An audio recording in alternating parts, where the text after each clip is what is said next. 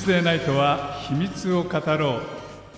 Tuesday トはアンフォゲラボーあなたの秘密を教えてください。教えて。ジルとチャック。秘密ディスコ FM This program is presented by エランデルハワイアンバーベキューはい皆さんこんばんは。こんばんは。またまた秘密の火曜日の夜がやってきました。お待ちどうさまでございました。はい本当にお待ちどうさまでございました、シャックはい。明日、うん。9月1日なんですが、うんうんもう早いね。早いね、だんだん秋っぽくなってきているはずですが。秋ですね。明日9月1日って、はい。何の日か知ってる？クイ わかんないよ。全くわかんない。まあいきなり聞かれてもね、うん。ちょっと困っちゃうとは思うんですが、明日9月1日は防災の日なんだって。あ防災の日。そうそうそう、はい。あの防災といってもねいろいろ準備しなくちゃいけないんですが、あの記憶に新しいところであるとほら大震災があったりはい。それからほら土砂崩れがあったりあはいまたあの台風がねはい。来たりでいろんなことが起こるじゃないですか、はでそれっていつも思わない。起こった後どうしようどうしよう。んうん。うその場で慌てるじゃない？地震の時なんてその場ですごい慌てるでしょ、あれってやっぱり普段から考えてないと、はい。普段から知らないと慌てちゃうからはい。今日はねちょっと真面目に、うん。その防災の日を前にしてですね、うん。防災の専門家に来ていただいて、はい。いろいろその防災の話を聞きたいんですが、はい。チャックさん。はい。チャックさんが防災で心がけていることは何でしょ火の用心。う 大事、大事だよね、うん、火の用心は大事、はい。例えば具体的には？要ガス栓ははい。どこを切るとかさ、はいはいはい。あでも今自動的に切れるのかな？地地震だとね。はねはい。あのあとはあのあれですよ。電源。はいはいはい。電源でブレーカーブレーカー。がどこにあるか、うん。そういうのを覚えておくあれブレーカーを下ろしてもいいんだけれども、はい。地震とかその戻ってきた時にブレーカーをいきなり上げると火事になっちゃったりするとかねあいろいろああるからね、はいはい、えー気をつけた方がいいと思います。その辺もね、今日はちょっとご専門の方にお尋ねしたいと思います、はい。さあチャックさん早速ゲストをご紹介したいと思います、川崎市役所の、えー危機管理室柿森敦美さんにお越しいただきました。どうもこんばんは。あこんばんは、柿森です。今日はどうもありがとうございます。ありがとうございますいや今あのちょっとチャックと話してたんですけれども本当にいろんなタイプのその災害というか天災というのが、はい、えー起こりうるじゃないですか、はい、でその川崎市としてはそういうそのいろんなタイプのものに対してポータルサイトを、はい、ね、おやりになられてらっしゃるということで、は今日はそのポータルサイトの使い方とか、まあ、見方とかはい、活用の仕方っていうのをですねいろいろ、えー柿森さんにお尋ねしたいなと思ってるんですけどもちょっとポータルサイトをご紹介いただけますか？あはい。えー、と川崎市の防災ポータルサイトについてなんですけれども、はい災害時に役立つさまざ、まな情報をまとめたサイトということになっています。はいまあ、例えばあの避難指示の情報ですとか、まあ、避難所ですとか、あとまあライフラインですとか、道路、あとはまあ、えー防災マップですとか気象情報、さまざ、まな情報を掲載しております。これあの私も見てみたんですが、はい、すごい網羅力ですよね。そうですね、いろいろ集めてます。すごいですよね。だからこれラジオ聞いてる方一回見ていただくと、はい、あこんなことまでわかるんだっていうのがはい、分かっちゃいますよね。そうですね。うん。はい、いやびっくりしました。はい。でもねそれ見てて思ったんですが、はい、あのー我々ですらちょっと分かりにくいことがあってこれおじいちゃんおばあちゃんもっと分かりにくいんじゃないかなと思ったのが警戒レベル。はい。5段階の警戒レベルの見方っていうのをちょっとまず教えていただきたいなと思うんですけど。あはい。でその警戒レベルというのは5段階、えーありまして、はい。まあ、1から5まであるんですけど、まあ、低いほど、まあ、そんなに、えーと危なくないということなんですが、ええ。まあ、1には、まあ、あの注意報が出るようなレベルではあるんですけどレベル3ということになると、まあ、それこそ高齢者ですとか、はい。障害のある方ですとか避難に時間がかかる方は避難をしましょうというようなレベルです。なるほど。はい。レベル3はうん。高齢者等避難はい。というそのなんかなんですかキャッチコピーですかね。そうですこれつついてますよね、はい、名称がついています。でレベル4になるとはい。避難指示はい。になるんですが、はい。ええ 思っちゃったのはえじゃあ高齢者はレベル3で避難をしてそれ以外の人たちはレベル4で下の避難をするんですか？はい、レベル4になったらすべての方が避難してくださいということです。ああなるほど、はい。そうするとですよあの分かんないのはレベル5緊急安全確保。はい、これは何なんでしょこれはまあ実際出される場合と出されない場合もあるんですが、えもう5が出されるときにはもう災害がもう起きてますよという状態ですので、うんまあ、もう逃げれるような状態ではないということで例えばご自宅にいらっしゃれば災害が、えー被害が少ないような例えば上階に逃げるですとかそういう本当に緊急な避難をする必要があるというようなうん。はい。なるほど。逃げれるようのような状態じゃない時も想定してるもう災害とが発生してますよというような、はい、場合に出出されるものです。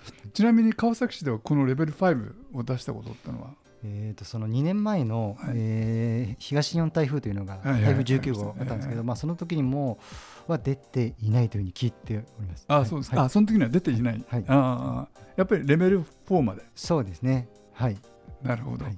じゃあもうレベル4緊急しあじゃあ避難指示を聞いたらもうとにかく逃げるそうですね。あの、うん。はい。あのレベル4ということになると皆さん逃げていただきますし、まあレベル3の段階で時間がかかる人は逃げるということなんですけれども、その段階からもう準備していただいて、うん。あの一緒に逃げていただくということも大事かなと思っています。なるほど。はい。そういうねね。分かりにくいよねこの名称がちょっと、まあ、まあそうだよね、うん。でもほら土砂災害この前のはいはいはい。熱海の、あれなんかね急にズワってきちゃうわけだから、はいはい。逃げるも何も、本当ですようん、本当ね予想つかない災害だから、そうなんですよ、ねでねこの川崎市のね防災ポータルサイトを見ると土砂災害のこととか、うん。それからね、えー台風の情報、うん。地震の情報、それから避難どこに避難したらいいかっていうのはいっぱい分かってですね、はい、すごいんですよ。す。ごいね、なんかあのさっき見ましたけど、はい、すごいね、いろんなこと考えて、あの柿森さんね、はい。このさ災害が起こっちゃった時の話さっきあったんですけれども災害が起こっちゃって家族がちぢりになった時に、うん、ここで見つけたんですがポータルサイトで見つけたんですけれども災害用伝言ダイヤルっはい。ていうのがあるっていうふうに見たんですが、はい。これこれは何なんですか、えー、とこれはまあ NTT が、はい。えーやっているものではあるんですけれどえも、あの実際災害が発生するとですねあの電話が使えない状態携帯も含めえて、はい皆さんがあの電話をしますのでえ混戦してしまう状況もありますので、まあ、そういう場合に、えー、とその171ということで番号を入れてですね、はい。でそこに、えー実際のその災害を受けた方の電話番号を入力しして、えーその伝言を入登録したりですとか、はい。あとは逆にその住んでいる方が例えば無事ですよっていうふうに、えー入力した伝言を再生して聞くことができるというような伝言版ですねまさに。ななるほど。はい。えそれはその入力をしたのをどうやって他の人が聞くんですか、そのがやり方なんですけれども、はいはい。171というかけた後に、ええ。っと再生の場合には4ですね。えはい、4を押して、その後に電話番号、市外局番から入れていただきます。あそれは相手の電話番号。相手のその、はい。そうすると聞けるということになっています。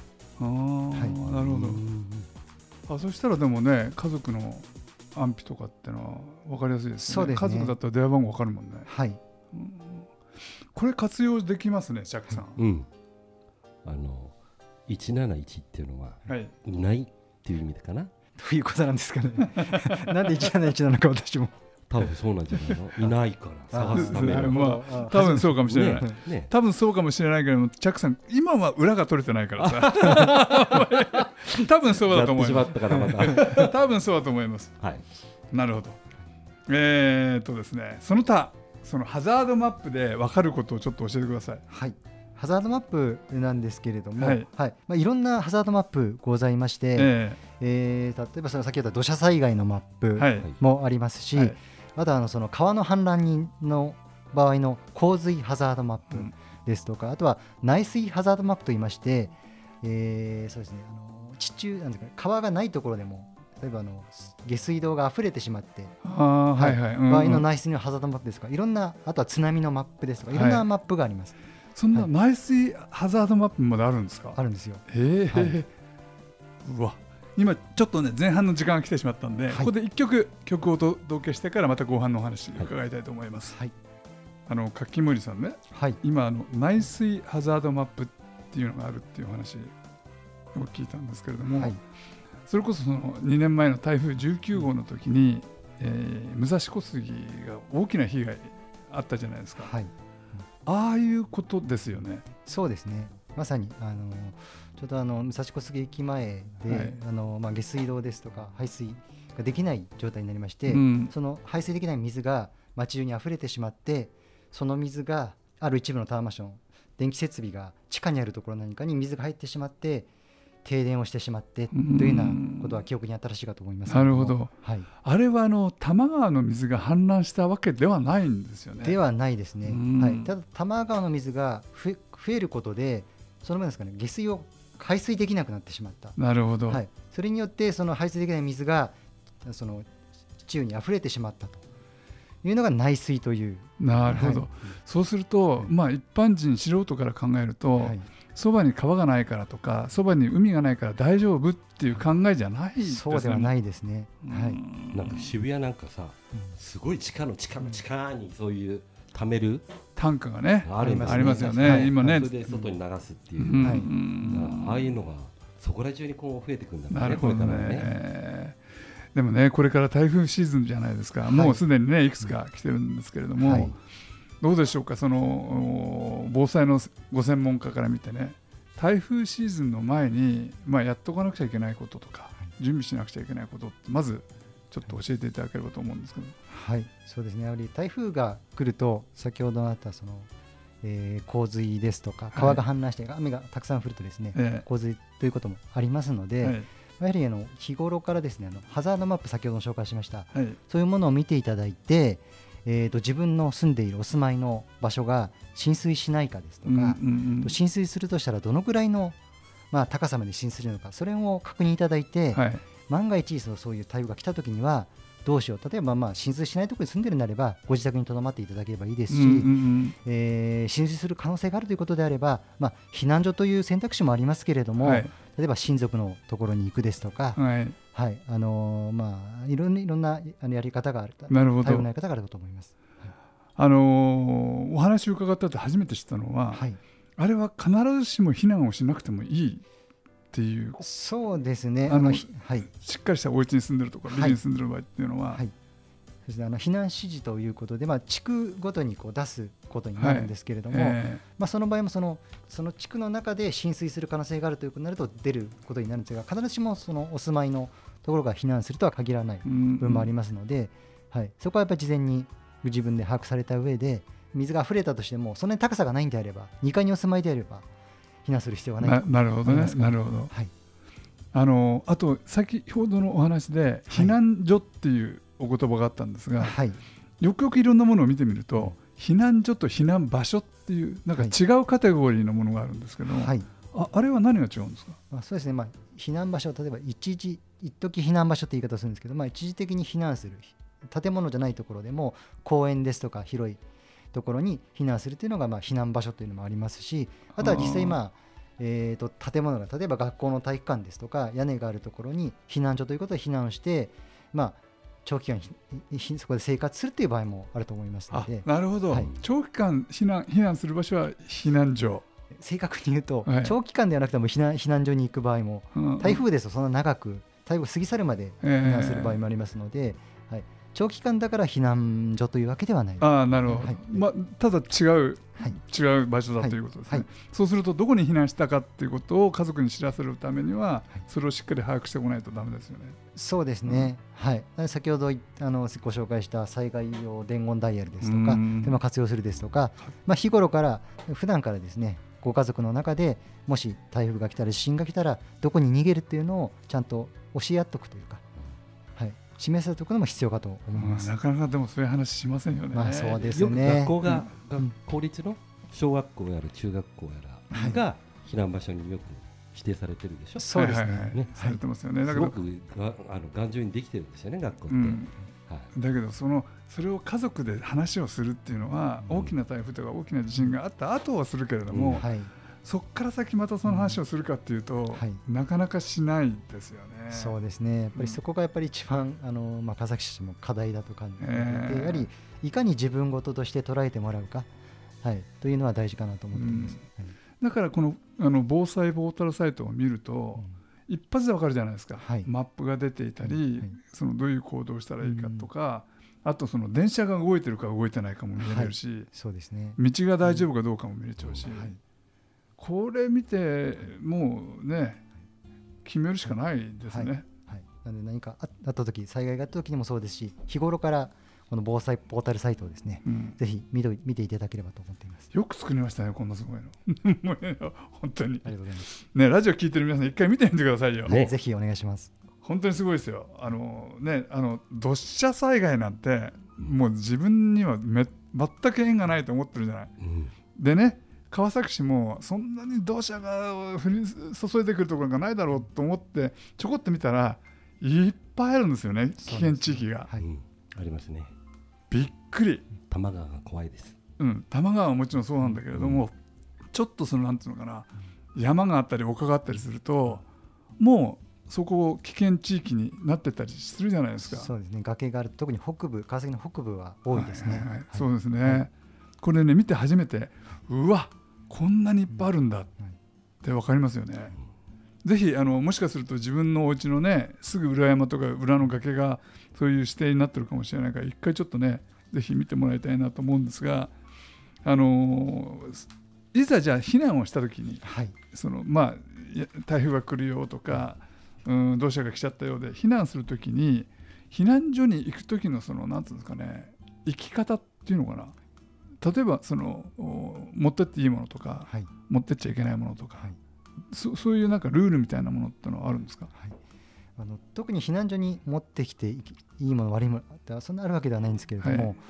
えー避難所にとなるとやはり避難するとなると食事ですとかっていうのも必要になってくると思いますので、まあ、避難所にもですね備蓄はされてはいるんですが、はいはい。そんなに大量にはありませんので、うんうんあの基本的には皆さんそれぞれごご家庭で備蓄いただいてその食料を持ってきていただくですとか、うん。うんあとは当然あの、まあ、どのくらい避難するかによりますけれども、まあ、洋服の着替えですとか、はい、あとはまあ薬を普段飲まれている方は薬を持ってきていただあーける必要ですねそれは、はい。うん。はい。台風19号の時には、はい。皆さんどのぐらい避難されてたんですか？えーとですね、かなり、えー、と3万人3万3150人の方が避難されたということです。はい。結構の数ですよね。そうですね、ん。はい。何日間もその避難所にいるわけでしょ？